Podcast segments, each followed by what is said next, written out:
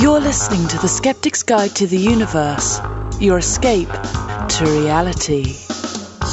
Hello and welcome to The Skeptic's Guide to the Universe. Today is Wednesday, July 3rd, 2013, and this is your host, Steven Novella. Joining me this week are Bob Novella, Hey, everybody. Rebecca Watson, Hello, everyone. Jay Novella, Hey guys. and Evan Bernstein. Hey, Steve. Re- Uh, Julia left her sparklers over here at the house. You're trying to bait me, Evan? Yes, come on. You like Mrs. Boggle? I don't understand what's happening right now. That I say that to my daughter ev- every time there is anything sparkly or b- flashy or anything. It- it's a quote from The Simpsons, and I just do it to annoy her. 'cause- but she laughs. She thinks it's funny.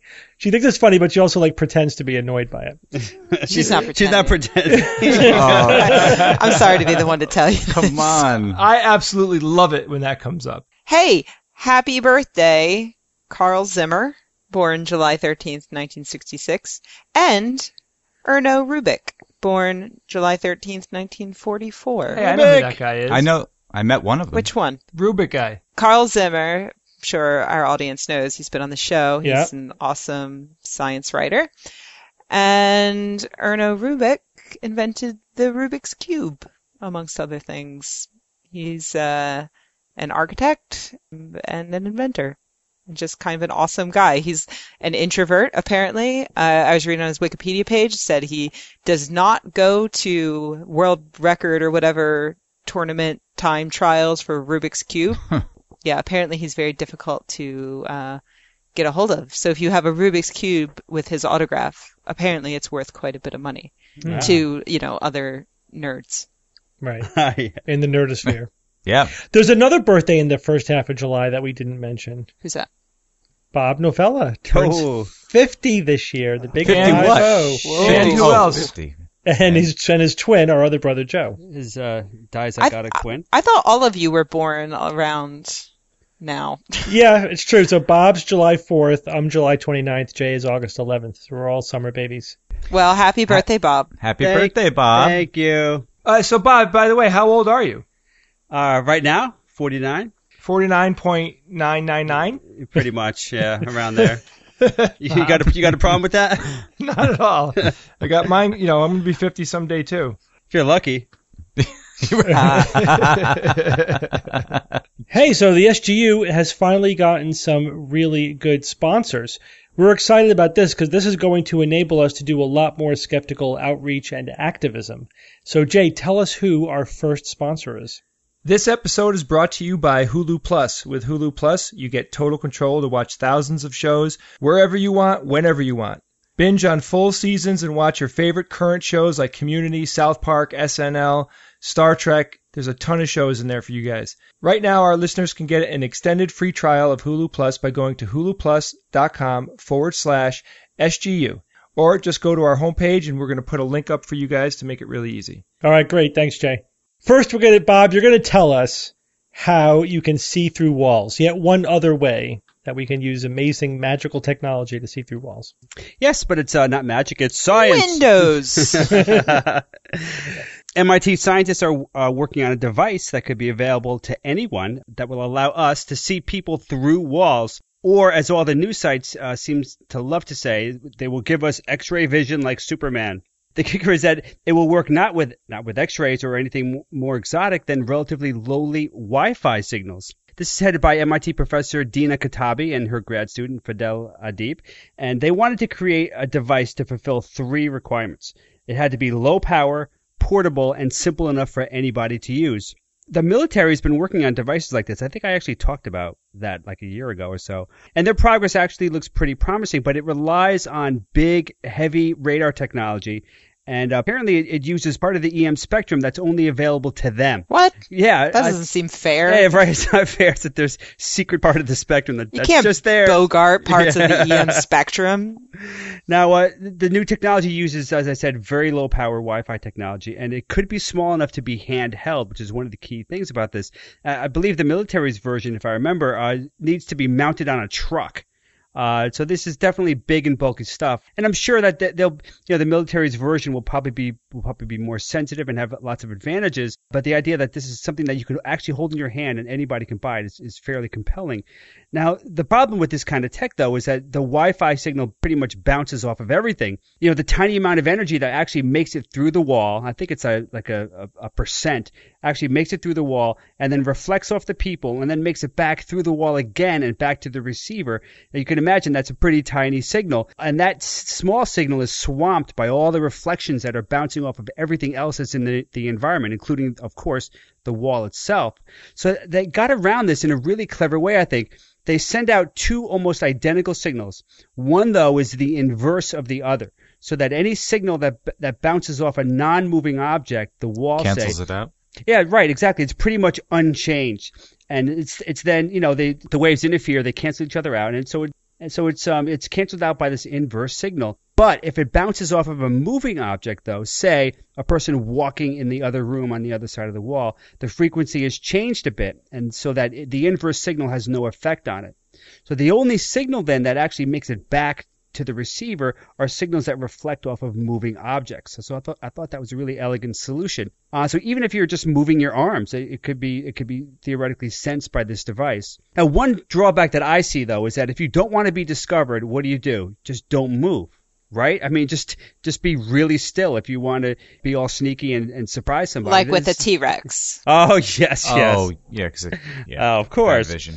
Um, which is not actually true, listeners. Is this thing being mass produced or is it in the lab? No, no, it's still it's still in the lab, and uh, they're not at the point where they're, they're mass producing it. But the thing though about the sensitivity is that um, you know perhaps it can be sensitive enough that um, it could detect movement of say your body w- when you're breathing.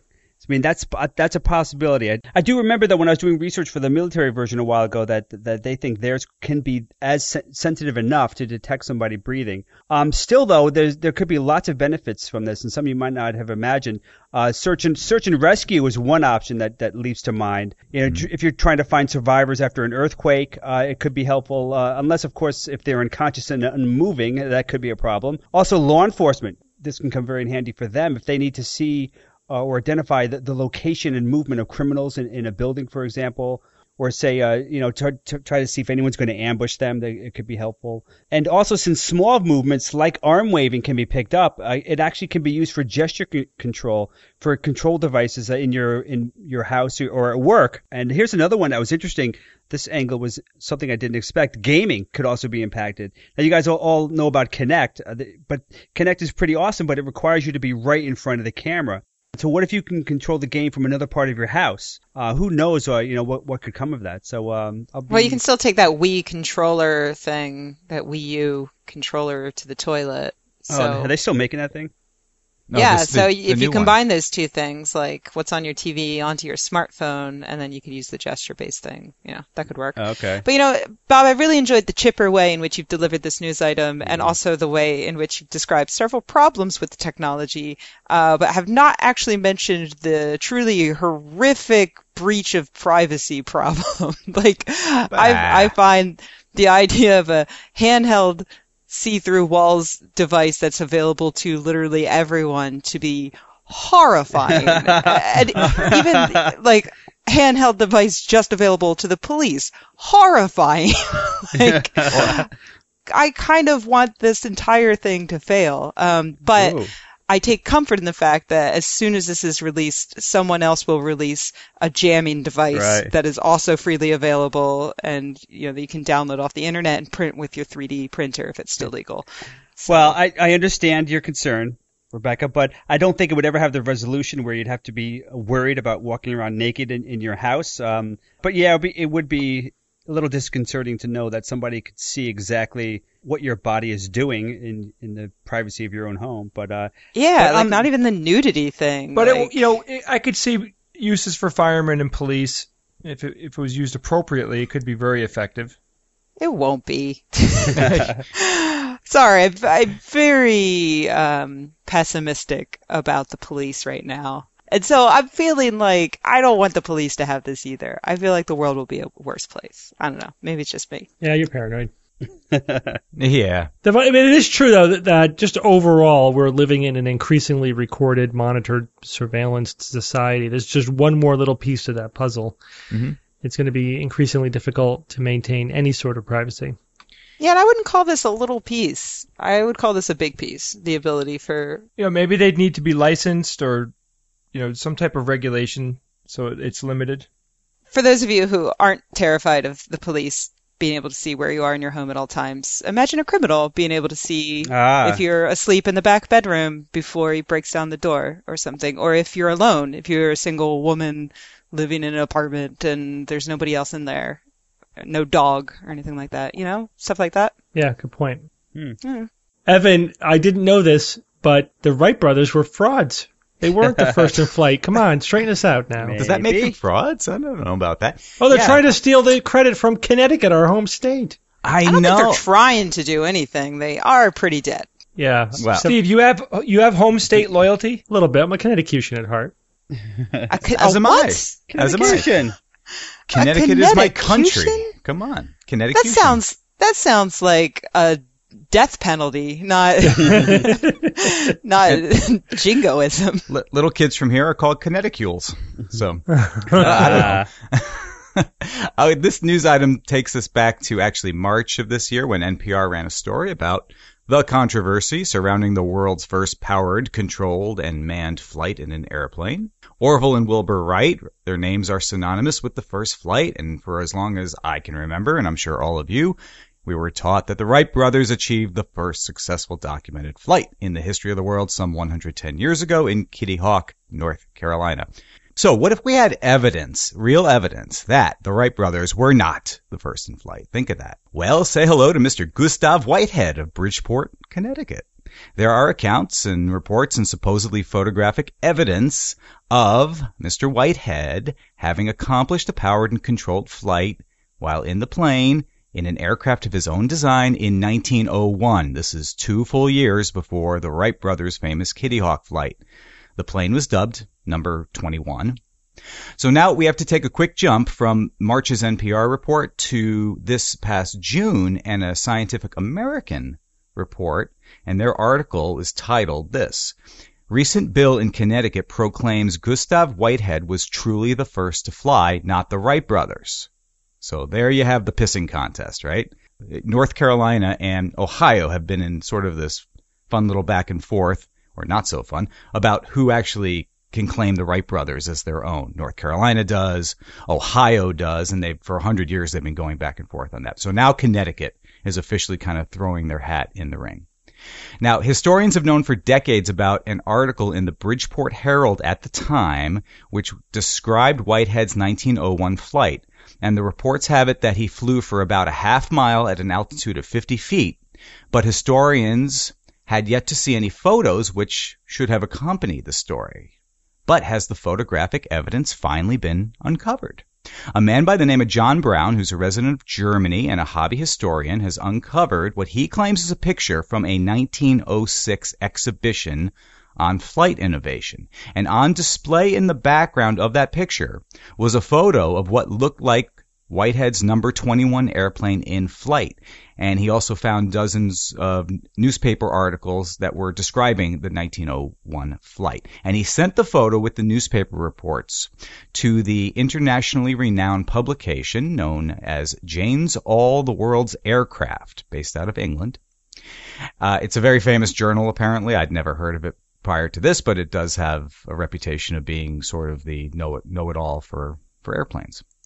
And Paul Jackson, who's the editor of Jane's, has ruled, this is the editor, that Whitehead deserves the honor of first flight, not the Wright brothers. Uh, Jackson says it's not likely the Bridgeport Herald writer and dozens of other people would lie in 1901 about such a thing. Yeah, because Right. nobody lied in 1901. I mean, what the hell? That was such a stupid quote. Like, really? They're not gonna Yep. lie. Well, all right. Maybe even if they didn't lie, which he hasn't, which I I don't think he can rule out, they could also be mistaken, or there's other options. It's not black or white. It's you know kind of a false dichotomy. But oh boy. Yeah, Robert Bartholomew wrote a whole book about at that time the invention of a flying machine was highly anticipated. There were mistaken accounts of flying machines all over the place. Yep. They were, you know, it was just ridiculous to say that eyewitness accounts of such were is reliable evidence.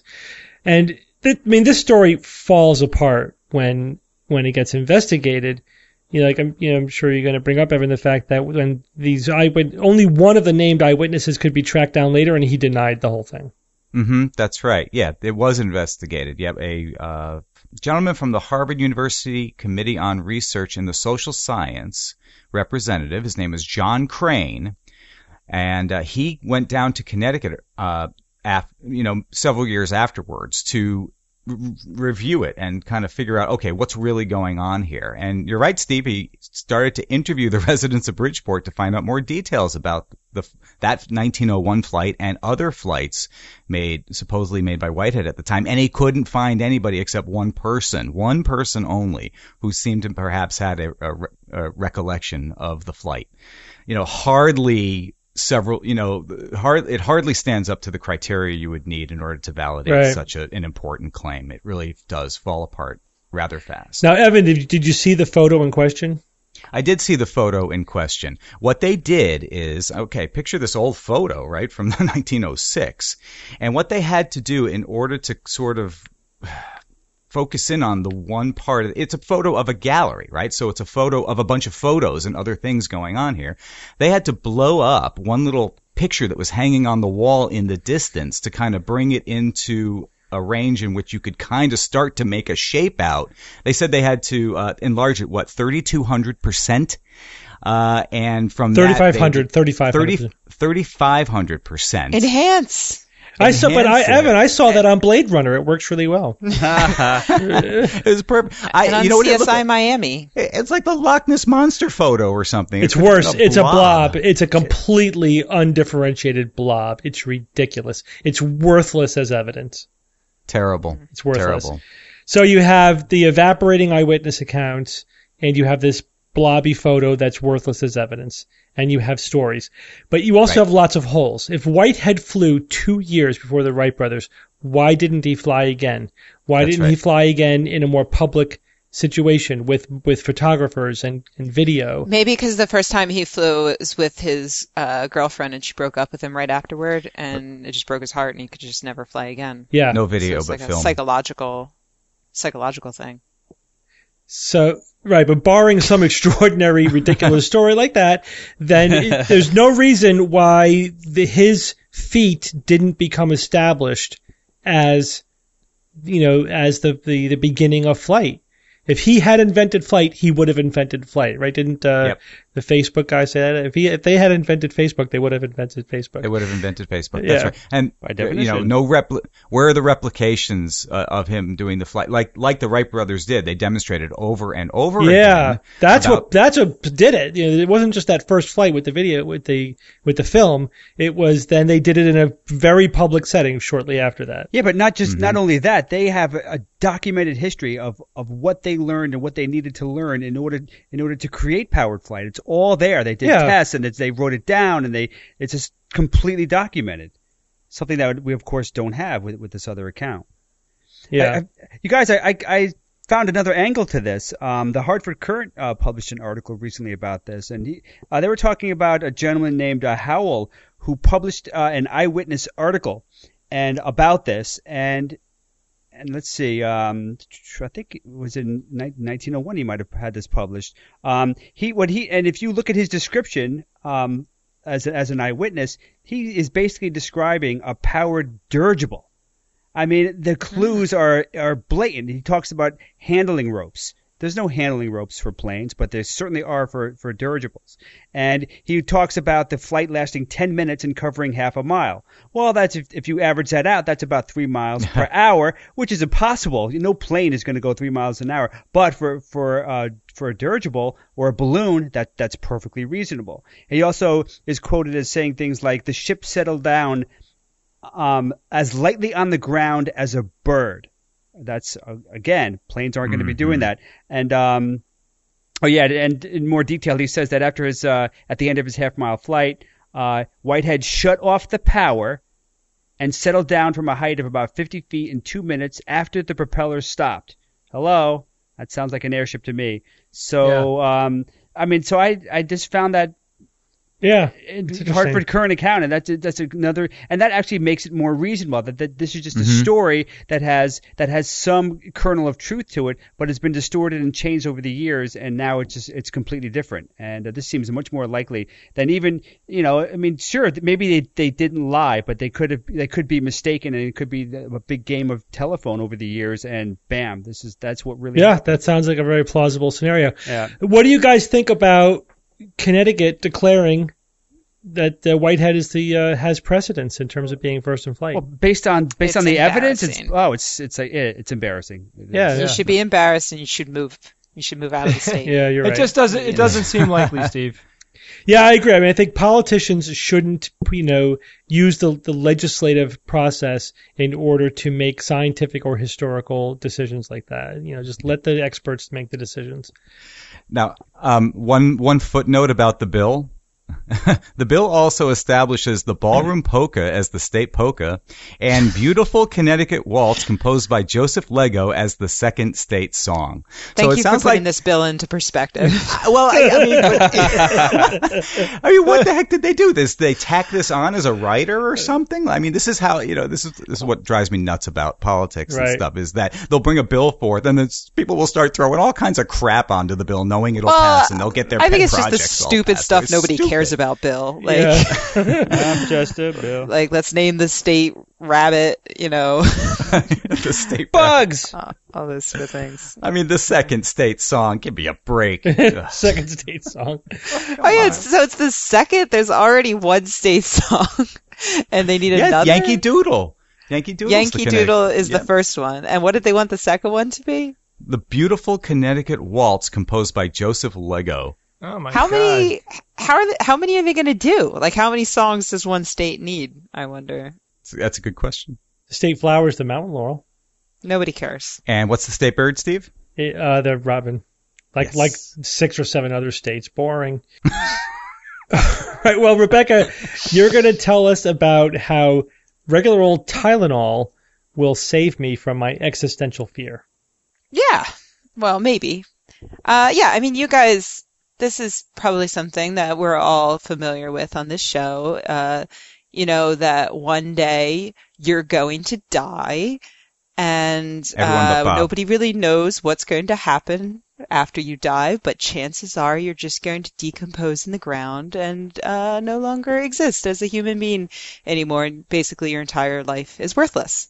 I don't know about that. Now there's a very good chance that you're experiencing some some small amount of existential dread. Uh, well, fairly recent research uh, suggests that Tylenol might help you right now. So anybody in our audience right now who is freaking out over their impending demise, uh, again, you are going to die one day. Uh, that is going to happen, and there's nothing you can do to stop it. So now go go have a Tylenol. Uh, let us know how you feel. Send us an email. Uh, we'll see if we can um, support the findings of this study. It's it's a very interesting study. It was published in Psychological Science. Uh, a team at the University of British Columbia studied uh, how people react when they're thinking about their own death. So there were a couple of stages to the study. Um, in one, they had uh, one group of people think about their own impending doom, and they had another group think about dental pain. So another type of painful thought, but not specifically existential in nature. And what they found was that the people who were thinking about their own deaths. Oh, and I should say that um, so they had them they had them focus on either death or dental pain, and then they gave them this test, which is apparently a common test in psychological studies, but for some reason this is the first time I'm coming across it. They had them s- pretend to be the judge in a case uh, in which they were trying a prostitute and they had them as judges. oh, set- trying a pasta. Okay, gotcha. Yeah, Double not, entendre not there. trying. Yes, uh, they had them as a judge set a bail amount, uh, in any amount, and what they found was that the people who uh, were feeling existential dread uh, tended to set a higher bail than the people who were thinking about dental pain. The thinking is that when you're thinking about your impending death, you feel some need to assert your values. Uh, so this is kind of a weird way to test this. Um, my first thought was if I were in that test, you know, my values would be just letting the prostitute go. like, like, get out of here, honey. You're probably fine. Um, Your money's but- on the table. but I guess they assumed that um, most people's values were against prostitution. So, uh, so yeah, the people in the existential dread group tended to set a higher bail amount, but the people in the existential threat group who took Tylenol as opposed to a placebo set a bail amount at the same level as the people who were just thinking about dental pain. So, in other words, the Tylenol seemed to compensate for whatever pain the existential dread was causing. And this follows on from other research that finds that painkillers can possibly uh, have a positive effect on psychological pain, like social pain. Uh, is is what they call it. There have been some some previous studies to support this, but this is the first one on existential dread. Um, excuse me. Uh, the one other test they did, which was quite funny, uh, the second study um, confirmed the, the results, and they did this one not by having people think about their impending doom, but just watching a video by David Lynch. So they just watched a David Lynch movie, who, you know, surrealist. He did Twin Peaks amongst other things. Wild Um, at heart. the funniest thing to me about the study was that David Lynch movies had the same result as thinking about your own death. So David Lynch brings oh. about existential dread, apparently. It is all, it is all interesting, but I do get the vibe like this is one of those psychological studies where the chain of reasoning is just a little bit long. You know, I mean, they're just it's like a bridge too far to to really hold together and to to there's just too, the long chain of assumptions before you come to your conclusion. It is a stretch. All of the pieces fit together, but the pieces in general are very generic and could probably fit in with a lot of other things. Yeah, exactly. Have you guys heard about the spinning pharaoh? Just to quickly finish up the news segment. Is that Oh, a new yeah. ride at Six Flags? Yeah, there's a, a relic of the god of death, Osiris? Osiris. the curators noticed that the statue, little statuette that has been sitting in this locked glass case for 80 years, was facing the wrong way. So he initially thought that, well, hmm. perhaps someone was playing a trick on him. Um, so he turned it back the correct way and then noticed like a couple hours later it was facing, it had turned a little bit, then it had turned a little bit more. So eventually he set up a camera and took a time lapse video. And in the time lapse, you could see the, the statuette just slowly rotating around and it turns 180 degrees by itself. It's pretty cool looking. So, what do you guys think about that? No, it's obviously magic. Yeah. It's Ghost. And It's uh, know they had we're, turntables if you've back seen the video, you're cursed. And in seven days, you'll probably die. yeah. The uh, the statue will come out of your computer screen and kill you. Yeah. Yeah. Headbutt you. the local news is having fun with this. Um, I haven't really heard any like serious um, supernatural interpretations of this. Uh, it is a, just a, a, a cute little mystery. But one thing that I think solves the case is the observation that the statue only spins during the day when there are people walking around the museum. Hmm, gee, what Yeah. could that possibly Yeah. mean? So it's probably just vibrations from people walking around. And you know, you've probably seen that happen. You know, little vibrations could cause something to slightly skitter, you know, slowly skitter or move around on a flat surface. Just the way its base is fitting to the to the counter that it's on, the vibrations cause it to slowly inch its way around. It makes perfect sense. Well, one So- woman, one woman who uh, works there thinks thought she had discounted that possibility. She said that she she was working with it uh, for a while, for a few hours during the day, and where there's like I, don't know if it was like a Sunday or whatever, but there was no foot traffic nearby, and she said that it did shift. And but nobody was walking, so she's like, "Well, how do you explain that?" And still, that's definitely not a uh, a deal killer. I mean, there's still other ways. There could, you know, who knows how far away the people would have to be in order to set up these vibrations. They don't have to be right, you know, right near it. They could be in the next room or or farther away, or even maybe on another floor. It's possible. It's possible if there's if there's enough people, Or even It's Maybe on another planet. Street traffic, you know, could produce enough vibrations. Exactly. Just you know, just To do it. Just do some simple tests if you really want to, you know, show that it's that it's the vibrations. I mean, it shouldn't be too hard. All right, Evan. So we, Yeah. we we have an interview with Paul Offit coming up in just a few moments, but first Evan's going to get us all caught up on who's that noisy. Yeah, we have some catch up to do from prior episodes. All right, so let's get caught up. Uh, going back to uh, episode 413, we had this clip, so let's play it now. I won't stand here and watch you murder your patients just because you can't be bothered to read the latest science. So many correct guesses on this one. That was uh, Hugh Dancy portraying Dr. Mortimer Granville in the film Hysteria. Did you see the movie, Rebecca? I haven't seen it yet. It's been on my list for a while now. Haven't gotten around to it. I do, I do have to see it. Lots of correct answers. Arthur Brown, your name was drawn. You are the winner for episode 413. Congratulations. Episode 414. Okay, so this one uh, was a puzzle, if you will recall. There is a machine, and the machine does one thing. It shuffles playing cards, but the machine always rearranges cards in the same way relative to the original order of the cards. All the hearts, let's say they're hearts, are arranged in order from ace to king, and they're put into the machine. Now the cards are shuffled and then put into the machine again. So after this second shuffling, the cards came out in the following order. 10, 9, queen, 8, king, 3, 4, ace, 5, jack, 6, 2, 7. So the audience needed to figure out what was the order of the cards after the first shuffle. A lot of people actually got the uh, correct answer. Correct answer being, for those who care, 9, ace, 4, queen, jack, 7, 3, 2, 10, 5, king, 8, 6. I will direct all of our listeners to our forums. That's sguforums.com. Look for the topic Who's That Noisy episode 414 uh, for all the uh, various solutions as to how people arrived at that solution. The winner for that week is R Moore from the message boards. I can only imagine the R stands for Roger, but we'll call him R Moore. Congratulations. And then finally, we're going to go to episode number 415 in which we played this noisy.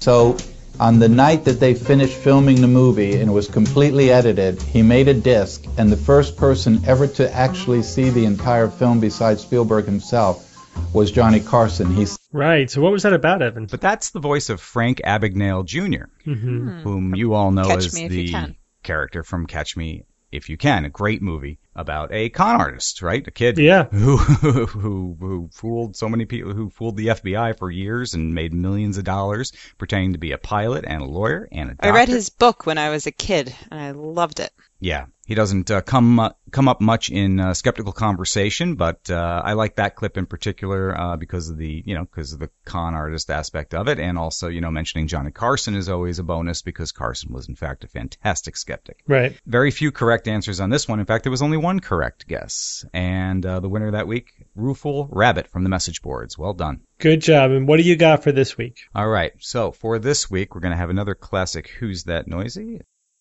Listen, all magic is is scientific principles presented like mystical hoodoo, which is fun, but it's sort of irresponsible. I got your magic right here. Is that another My Little Pony Friendship is Magic? No, But- it's not My Little Pony. We've done My Little Pony already, but that's a good guess. And this week's uh, Who's That Noisy was uh, submitted by uh, listeners Abigail and Akiva Weismer from Israel. So thank you guys for submitting this week's. We'll have everyone send their guesses to our email address, WTN at theskepticsguide.org, or as I mentioned before, sguforums.com. That's where you find our message board. Good luck, everyone. All right. Thanks, Evan.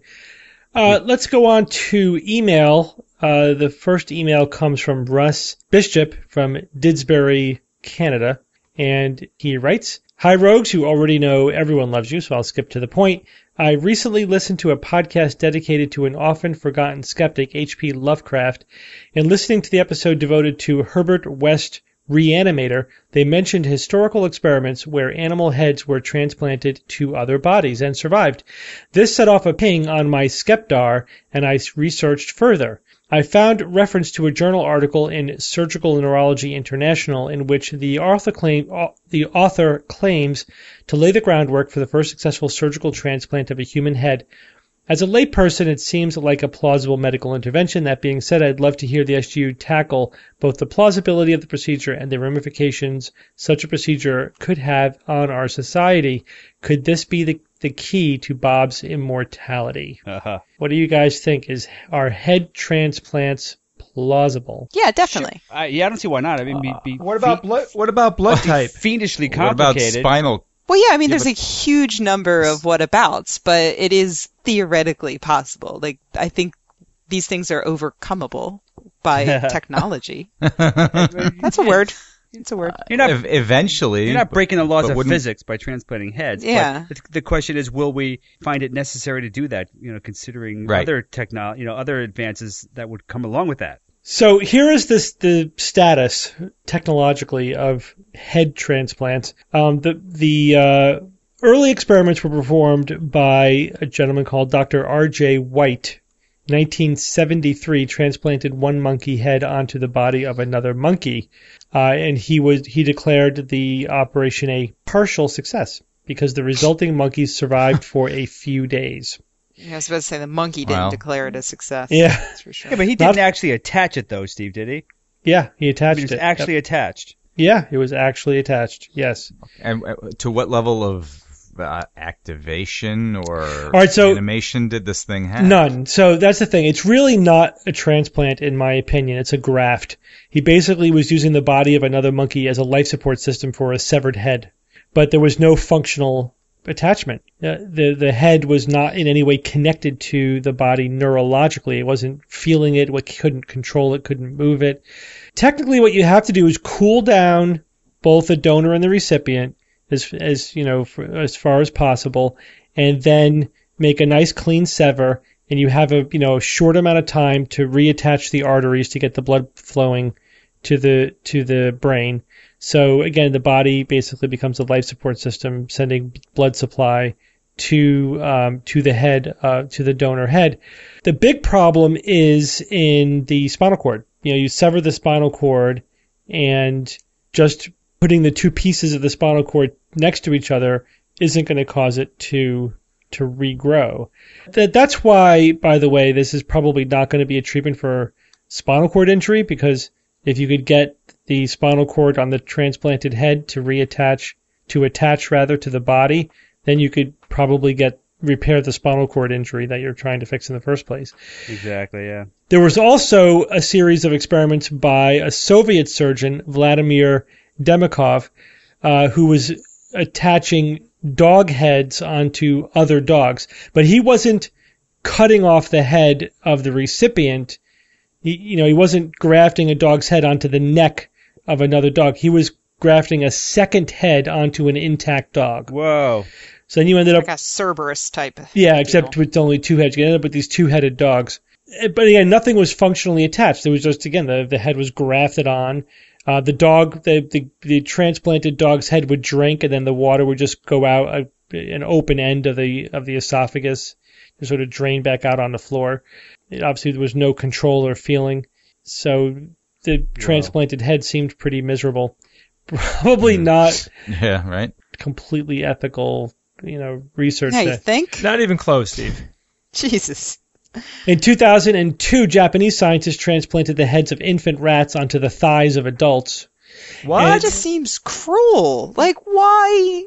They why would did this do because they wanted to create an animal model to study the effects of, of ischemia, lack of oxygen, on the developing brain. Science be crazy. Yeah, that's like that is like mad scientist type stuff. Yeah. Some Dr. Moreau shit right there. Yeah. Right. But very recently, an Italian neurosurgeon, Sergio Canavero, wrote a paper in which he said that the greatest technical hurdle to a head transplant is, of course, the connection of the donor's and the recipient's spinal cords. It is my contention that the technology only now exists for such linkage. Several up to now hopeless medical connections might benefit from such a procedure. That might be conditions, but uh, that's the way it was translated. So, yeah, I don't know. I kind of disagree with Dr. Yeah. Where the hell is he from? Hello. So well, he's saying that I mean there are, there there is a lot of research being done at sp- done on spinal cord regeneration. A lot of it actually sure. in in the neurology department at Yale, for example. Figuring out why nerves regenerate but the spinal cord doesn't, and maybe being able to coax the spinal cord to regenerate, you know, grafting nerves so that the spinal cord will grow across the gap, you know, like using scaffolding. He's saying that he's he's actually just wildly speculating that if you we would be able to get much better outcomes than we're currently getting with trauma with spinal cord trauma if you made a clean surgical cut. The cut would be so fresh and so sharp that it would allow for a much greater reconnection to be made, and that you could use some kind of plastic to sort of fuse the two ends of the spinal cord together to like glue them together, and that then they would be able to to regenerate. They'd be able to connect together. But this hasn't been done. He's just speculating. He's just saying he thinks that this would be the case. But there's there's no evidence really to support this. So there there is some hope here. I do think in 20, 30 years or whatever, you know, we, we might have made some significant strides in getting spinal cords to regenerate. Just not right now. Steve, how long you been on Hulu Plus? I've been using it for a couple of months now. My wife and I really love it. Yeah, I actually signed up as soon as it came out. I've been pretty heavily addicted to it. It's just awesome. You know, it has a ton of shows on there that I love. It's $7.99 per month. If you want to help support the SGU, just go out and try your free account. You know, look at the listing. You're going to love the shows they have on there. I watch. I'm currently watching Downton Abbey. They have the Star Trek, the original series, and the Next Generation on there. Yeah, I love when there's there are good shows that you just never got into because of time and whatever. Like uh, Joss and I now are watching Once Upon a Time. So we have a couple of seasons. We could just watch them one after the other whenever we have free time. It's great. Now, right now, they're offering an extended free trial of Hulu Plus that's only available to podcast listeners. So this is a good time to get your free account and check it out. Yeah, and you have to go to huluplus.com forward slash SGU to make sure we get credit for it. So, Steve, do you watch on your well, on your TV? Like, how are you actually watching it? Yeah, we just watch it on our TV because we get Hulu Plus right through the TV. You can also get access to it through your iPad, through pretty much any multimedia device. Yeah, I watch it on my iPad. Yeah, so that's it. We're in an on-demand world now. I watch what I want when I want. I'm totally spoiled. So go to huluplus.com forward slash SGU and just by checking out your free account, you can help support the SGU. All right, well, let's go on with our interview.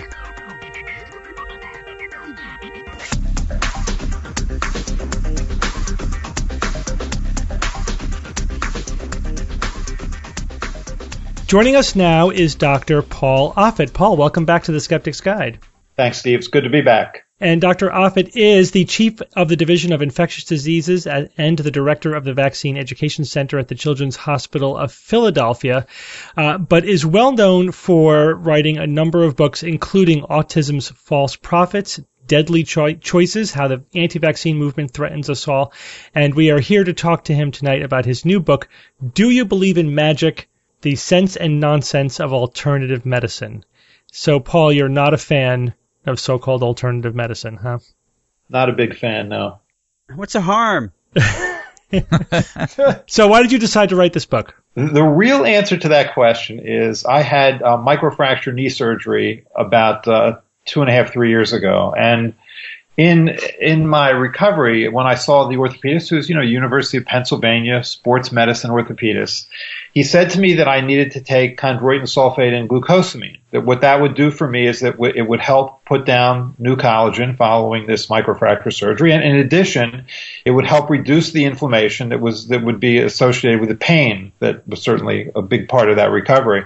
And it surprised me. I mean, I'd never certainly hadn't ever heard about that in medical school. It amazed me that that one that that could happen that that eating chondroitin sulfate and glucosamine could in fact lay down new uh, new collagen, given that it how how commonly synthesized that that uh, that is uh, d- during you know one's typical day, and and the notion that it had any kind of anti-inflammatory uh, activity was just surprising to me. And, and and so I looked. I mean, I went. There were a couple papers that had been published, one in the New England Journal of Medicine, and others in Annals of Internal Medicine, showing that it did neither. And it just really upset me that we that here this this classically trained orthopedist was basically recommending an alternative medicine. And and at that point I realized that there was no distinction really between the conventional therapist and the alternative therapist that in fact we had all crossed over to the dark side. And it was really upsetting.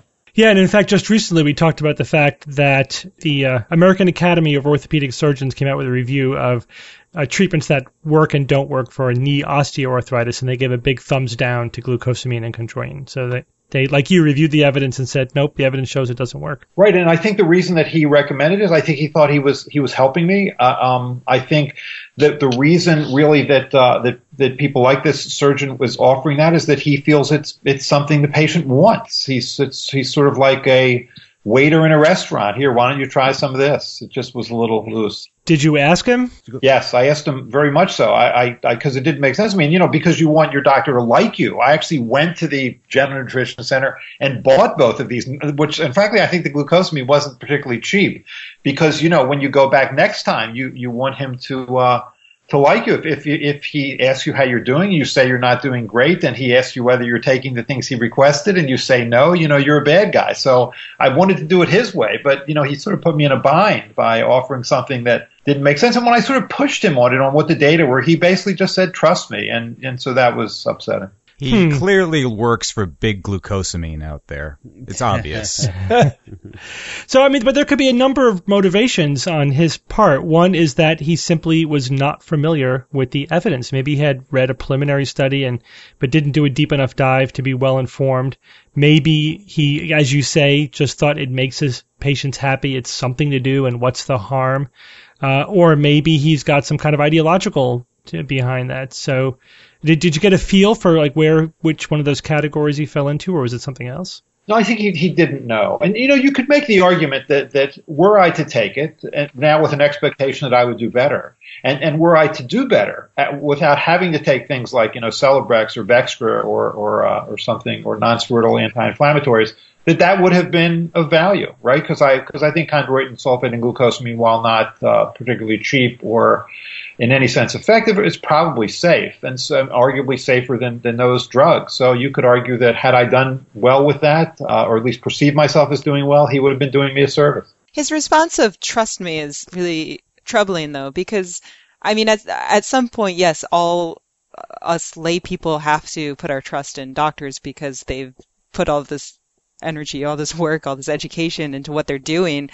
But I think a, a, the mark of a good doctor is somebody who can sit down and convey the basics of of why he's he or she is recommending a certain treatment and the drawbacks and the possible benefits of those treatments. I think a, a, response like "trust me" is the sort of thing that's actually going to drive more people into looking at alternative medicine. Full, full disclosure: he, first of all, he's a surgeon, so it's not like they're in the business of spending a lot of times explaining things to their patients. I mean, that's more likely the province of the internist.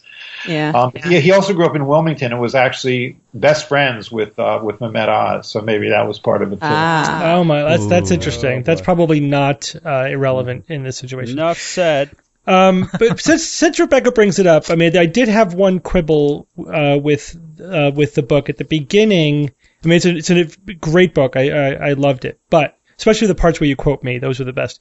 But uh, having said that, um, the, the uh, it, right at the beginning, you say two things which are very common, which I've personally investigated because I heard them so often. Again, like you, I'm like, really, is that really true? One is that people uh, find their way to alternative medicine because they're dissatisfied with mainstream medicine. And it turns out that the evidence does not support that. That the, the few surveys that are out there and where people are asked, why are you using alternative medicine? They, they don't cite dissatisfaction with their doctor or mainstream medicine as a reason. They say because essentially because they were either ideologically predisposed uh, or because they were told they heard good things. You know, they were given recommendations by the press or by by friends or acquaintances.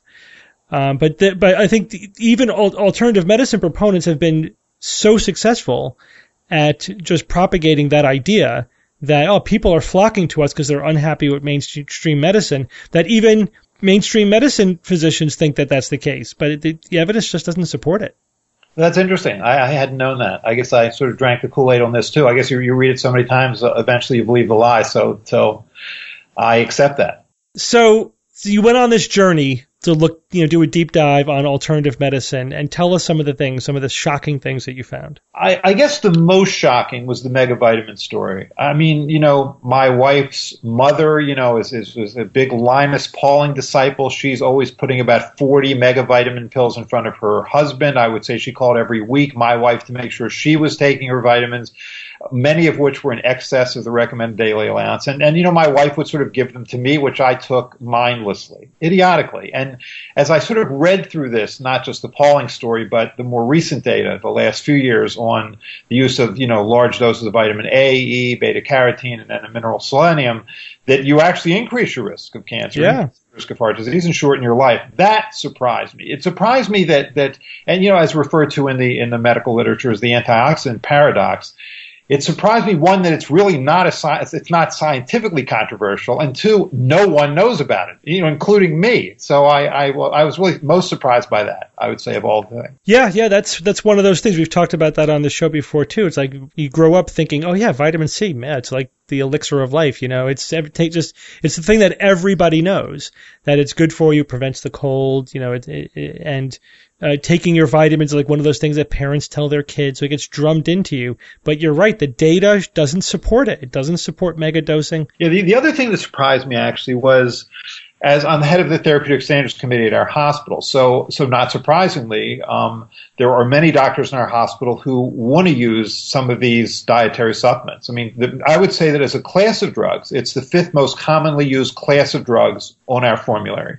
So I'm talking about, you know, melatonin, coenzyme Q10, uh, echinacea, kava, etc. And so we basically, what, what it boils down to is we're stuck between a rock and a hard place. On the one hand, the Joint Commissions of Hospital Accreditation asked us to treat these substances as drugs. Fair enough, they act as drugs. Um, that's a reasonable request. On the other hand, the Food and Drug Administration doesn't regulate them, so we're caught in the middle. And mm-hmm. and really, just on the surface, it violates our home medication policy. Our home medication policy is you can bring in a medication from home, and if we guarantee, can guarantee that it is what you say it is and it's been stored correctly, we'll let you use it, even though it comes from home. This violates our home medication policy on its face because we can't guarantee that what it says on the label is actually what's in the bottle. And so, so we're trying. We are in the process of trying to initially play it halfway with the, the people on our staff. And it's primarily cardiology and metabolism and neurology that sort of insist on this. Um, we just said, okay, there aren't safety data, there aren't efficacy data. All we ask for from these companies is a certificate of analysis, just something that states that when you say it's 200 milligrams of coenzyme Q10, it is 200 milligrams of Q- coenzyme Q10 and nothing else. And for the most part, we could never get them. Uh, you know, the companies would say, it's proprietary. It's not proprietary. We're not asking them how they make it. We're just asking them to, to support what's in that bottle. And they wouldn't even do that. And so for that reason, I think at the end of this month, the Children's Hospital of Philadelphia is basically taking dietary supplements off the formulary until we, unless we can find at least certificate analysis for, uh, for some of these products. It's been really a struggle. And that too was surprising. The other thing that was surprising is, is when we looked, I, I, I, wanted to find dietary supplements that work because otherwise you look like a complete jerk, right? I mean, there's 54,000 out there. There must be something that works. So, I mean, folic acid was easy and certainly vitamin D for people who, uh, you know, who for babies who are breastfed, that's easy. But, you know, even the, the sort of the calcium and, and, and vitamin D story, you know, was not a clear one, nor is omega 3.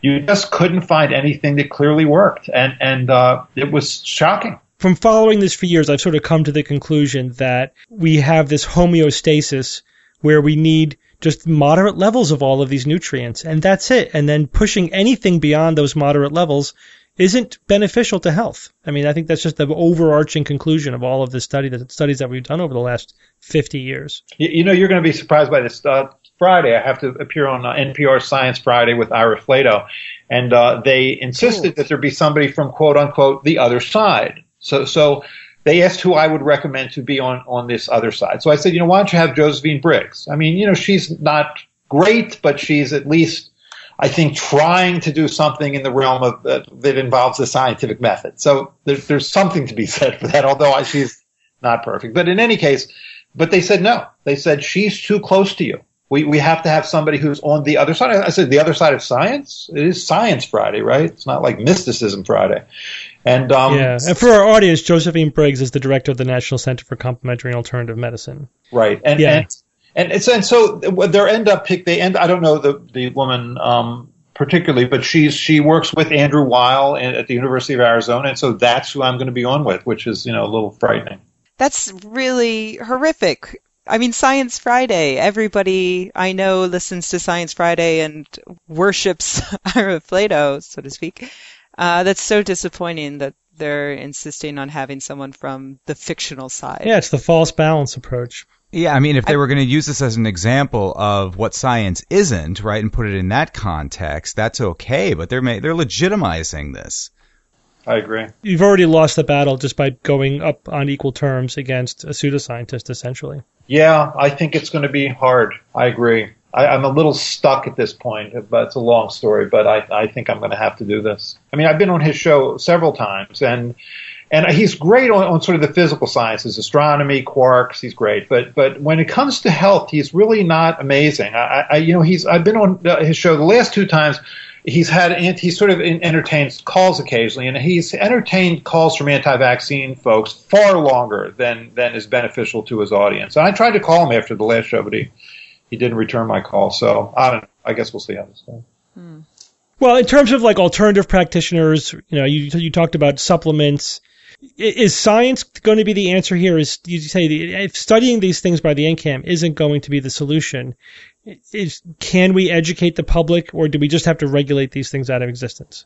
I think that we are. I think educating the public would be a almost impossible task because you are going up against a multi-billion dollar industry that spends a lot of money trying to educate the public in the opposite direction. We don't have that kind of money, nor do we have that kind of political connections or media savvy.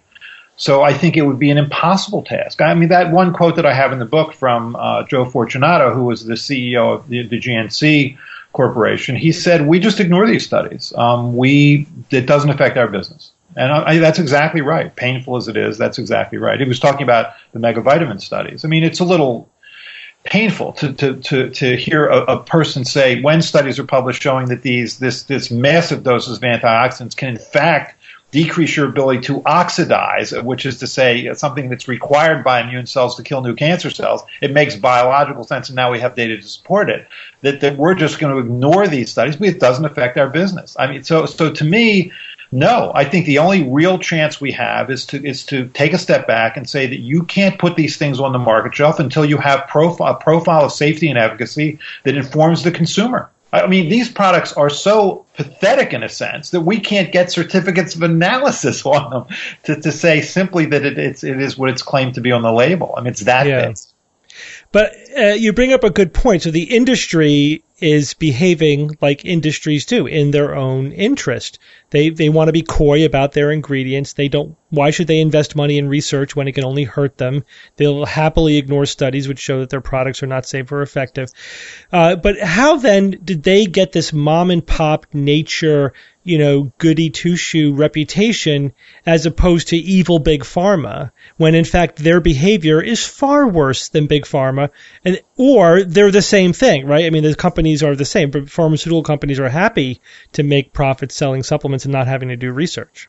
Right. I, I think that to me is is the, the ultimate triumph of marketing. I, I mean, because when I've done some of these these radio interviews recently, and there'll be call-ins, it'll always be this notion that you have big pharma and conventional medicine on one side, and then you have these sort of mom and pop operations, you know, where where these products are made, you know, by elves and, and old hippies and, yeah. and you know, and and in fact this is big pharma. I mean, Pfizer just bought Emergen-C, which are the, the largest company that makes megavitamins, and you know Hoffmann-La Roche has certainly been in, in the manufacture of, of, vitamins since the 1930s. So this, in some ways, is big pharma, and and they just uh, because they'll get involved in, in anything that they think can make the money. I mean, Pfizer's buying of Emergen-C for for you know for billions was tells you something about this. And this is a company that's certainly perfectly capable of doing the studies that are required by the FDA to get uh, to get licensure. But here they get a free pass. Yeah, I agree. It's a, it's a triumph of marketing, and because there's you know there's billions of dollars behind it, as you say,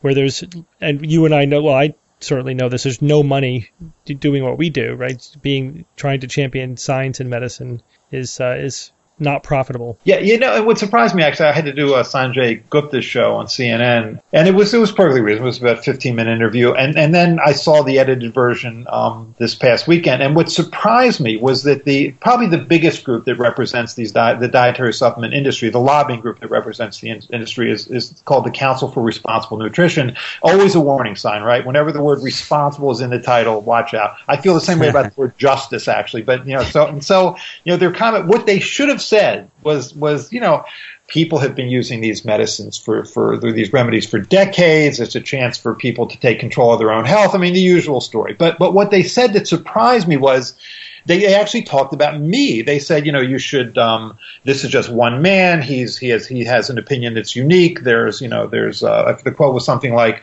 um, you know, the vast weight of the medical establishment is in fact in support of these products, and basically don't read his book, which is really what they said, which shocked me because you can ignore me. I mean, I'm nobody. They are a, a huge industry that can market anything I say away, not a problem that they chose to attack me, I, I thought was surprising and stupid. I don't know who their PR people they are, but they should fire them. or maybe it's maybe it's complimentary. I mean, maybe it means that you're scaring them, which is a good thing. No, I can't scare them. They they are, as Steve said, they are huge. They they. I mean, you just when I do these radio interviews, it's funny. They have me on when I just listen to the commercials for the couple minutes before I go on. It's all about this stuff, you know, the, the vitamins, the supplements, and then they ask me what you know what to say. It's like it's just you, you feel it's it's hopeless, you know. Yeah. To, convince the public. But we we keep trying anyway, though, right? And we will, and we'll, I, I will not stop. Don't worry, I, I'm not discouraged. I'll, I'll keep going. But I, I, I see it's like it is, it is a task. Well, Paul, thank you so much for for writing this book, for fighting the good fight, for coming on our show to talk about it. Well, thank you. It's my pleasure. Thanks, Paul. Thanks, Paul. It's time for science or fiction.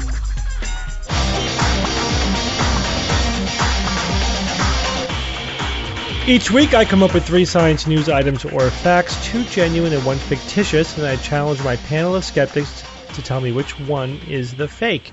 Just got three regular news items this week. You guys ready? Let's do it. Yep. Evan's ready. All right. Here we go. Item number one. For the first time, researchers have identified a single gene producing a single mRNA that encodes for two separate proteins. Item number two, a new analysis of worldwide copper resources indicates that we will pass peak copper production within 30 years. And item number three, new research finds that some species of hawk moths produce ultrasound from their genitals, probably to jam echolocation from predatory bats. Echolocation from their genitals. No, it's ultrasound from their genitals to jam echolocation from bats. so how how many how many different ways can you go with that one, Jay? So you're stunned. Yeah, I'm I'm like I don't even know how to All right, I'm going to start with that one. So, this new research finds that some species of hawk moths produce an ultrasound from their genitals. And it's and it jams predatory bats. how, do, you how do I dissect that? I mean, is their nutsack flapping as they fly? Like, is it vibrating? Like, how, Steve? Is their penis like flopping around like a uh, like a you know propeller? All good I- questions. I'm flummoxed. and I'm okay with living in a world where these types of things happen. I just I don't know how to vet this one.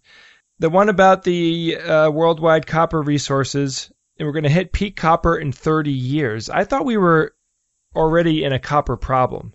That one potentially could be wrong. And the first one is researchers identifying the single gene producing a single MN- mRNA. That's interesting. Hmm. I think the copper one is the fake. Okay, Evan? Gene producing a single mRNA, uh, encoding for two separate proteins. I, I don't know what to say about that. But moving on, new analysis for worldwide copper resources. Well, this one's easy because you know we we need coppers as we need you know ratio to robbers, so Mhm. it's obvious Whoa. what's going on there. That's right, copper. Okay, we to got you. pass peak production Right. within 30 years. That's right, copper. And then the last one, the hawk moths produce ultrasound from their genitals, probably to jam echolocation. Yeah, okay.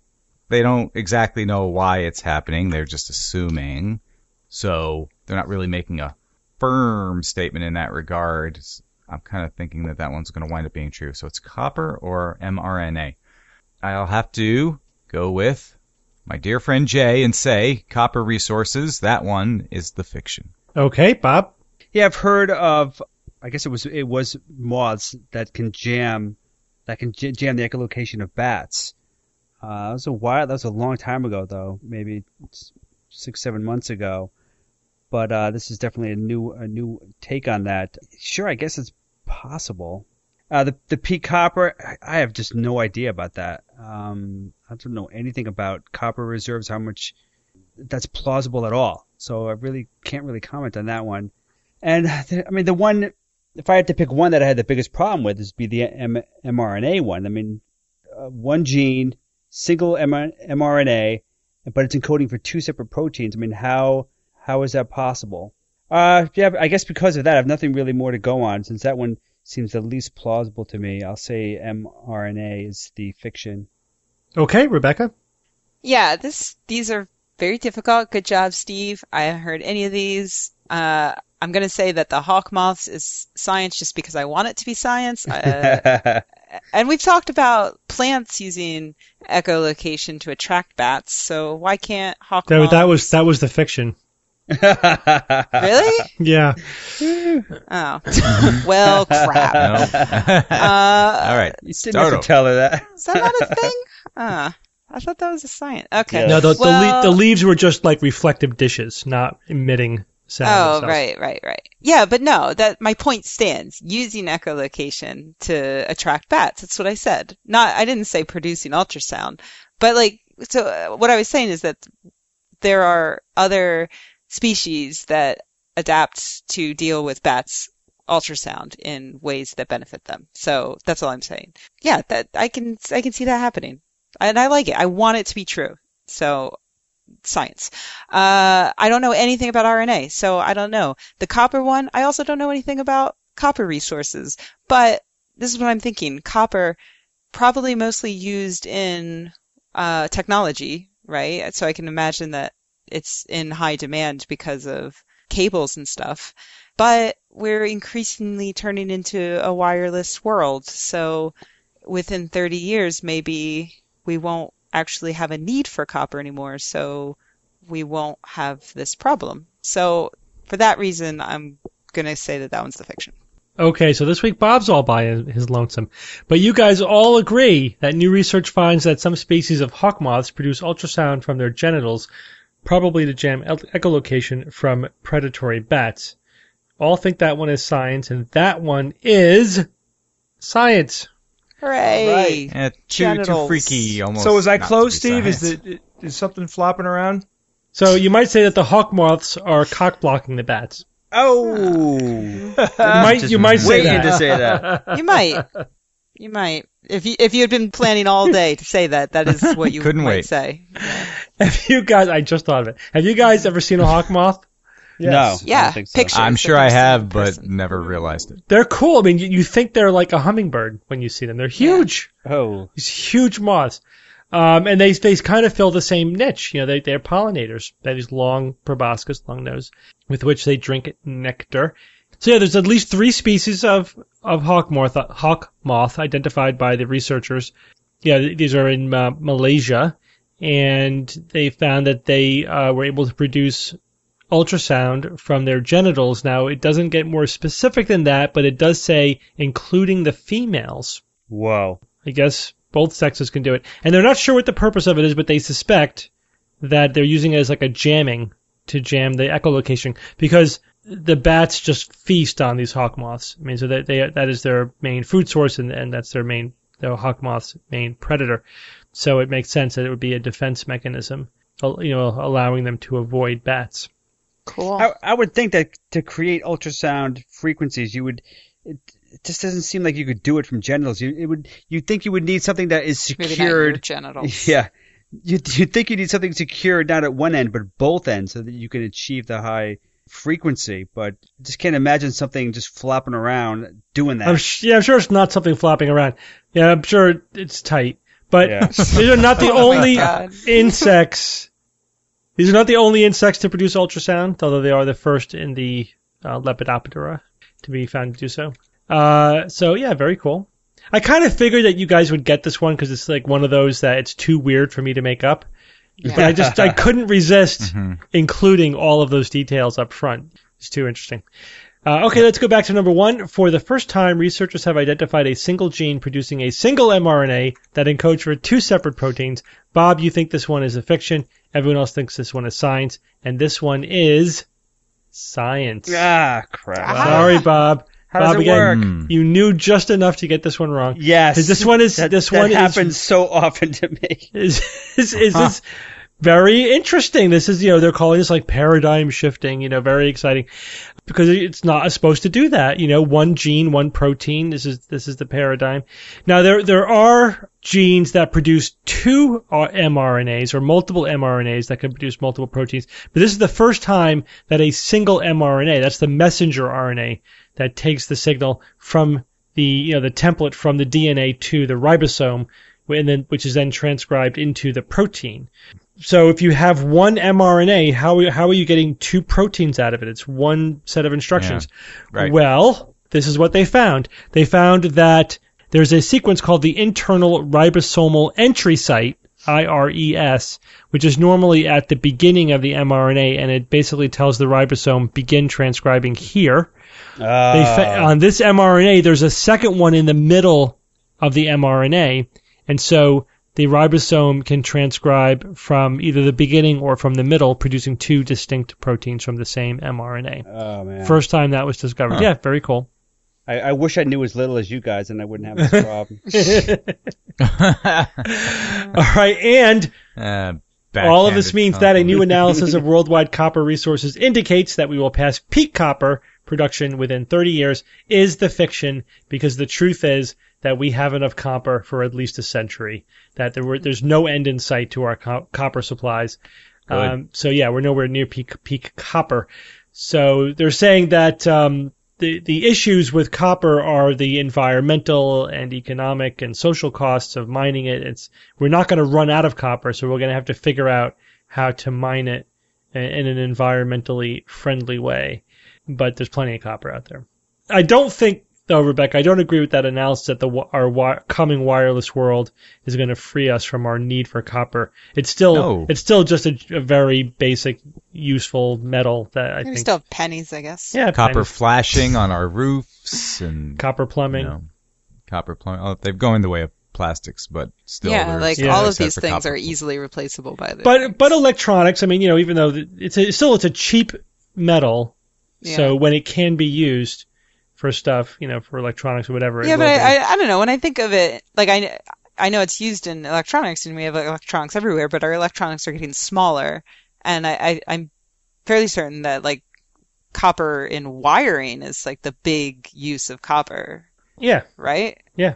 Like that's the what demand people, is still that's what people always steal to resell. Yeah. They steal the the, the copper wire. Think about China. The demand is is still going up. Oh yeah. Global demand Yeah. is increasing for copper. But Yeah, but just the- a guess. yeah, no, I'm just saying. Yeah, I just I, What's important is that I got it right. you did get it right. yes. even if I got it wrong. Whatever. Sorry, Bob. Hmm. But I'm Would you not rather be sorry. right for the wrong reason or wrong for the right reason? Yes. right. okay, well, Jay, Yeah. it's quote. Time. It's quote time. Some someone wake up Jay. Quote me. Uh, Evan, who's Roger Ebert? Uh, One of the world's most famous movie critics. who passed away recently. question. Yeah, he did pass Yes. away recently. Very, um, Very sad. And very intelligent man. Was made famous by uh, the TV show uh, where they did uh, he Roger Ebert and what was his partner? Siskel. Siskel. Siskel. Siskel and Ebert. Both smart guys. Yeah, Yeah. I think they were both very good at um, being movie critics.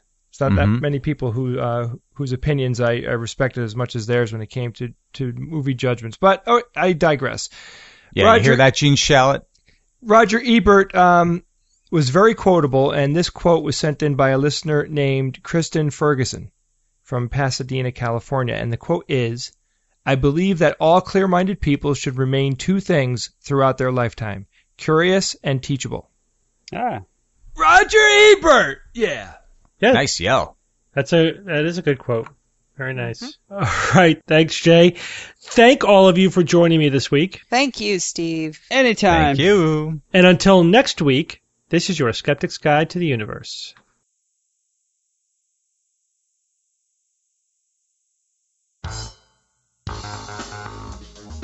The Skeptic's Guide to the Universe is produced by SGU Productions, dedicated to promoting science and critical thinking.